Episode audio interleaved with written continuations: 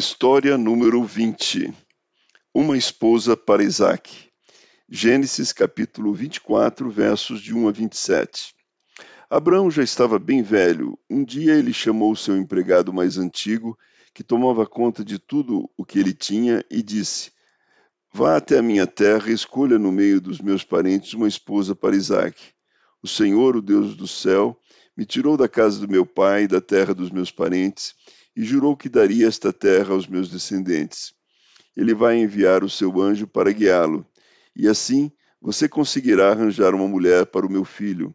Se a moça não quiser vir, você ficará livre deste juramento. Porém, não leve o meu filho de volta para lá, de jeito nenhum. Então o empregado jurou que faria o que ele havia ordenado. Em seguida, o empregado pegou dez camelos de Abraão e uma porção de presentes e foi até Mesopotâmia. Quando o empregado chegou, fez os camelos se ajoelharem perto do poço fora da cidade. Era de tardinha, a hora em que as mulheres vinham buscar água. Aí ele orou assim: Ó Senhor, Deus do meu patrão Abraão, faze com que tudo dê certo e sê bondoso para o meu patrão. Eu estou aqui perto do poço, aonde as moças da cidade vêm para tirar água. Vou dizer a uma delas: Por favor, abaixe o seu pote para que eu beba um pouco de água.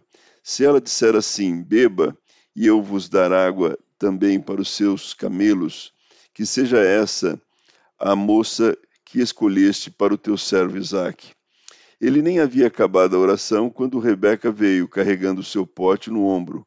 Ela era filha de Betuel, que era filho de Milca, e de Naor, o irmão de Abraão.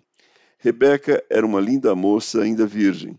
Então o empregado de Abraão foi correndo se encontrar com ela e disse: Por favor, deixe que eu beba um pouco da água do seu pote. O senhor pode beber. Vou tirar água também para os seus camelos e lhes darei de beber o quanto quiserem. Rapidamente ela despejou a água no bebedouro e correu várias vezes ao poço a fim de tirar água para todos os camelos. O homem ficou observando a moça para saber se o Senhor Deus havia ou não abençoado a sua viagem.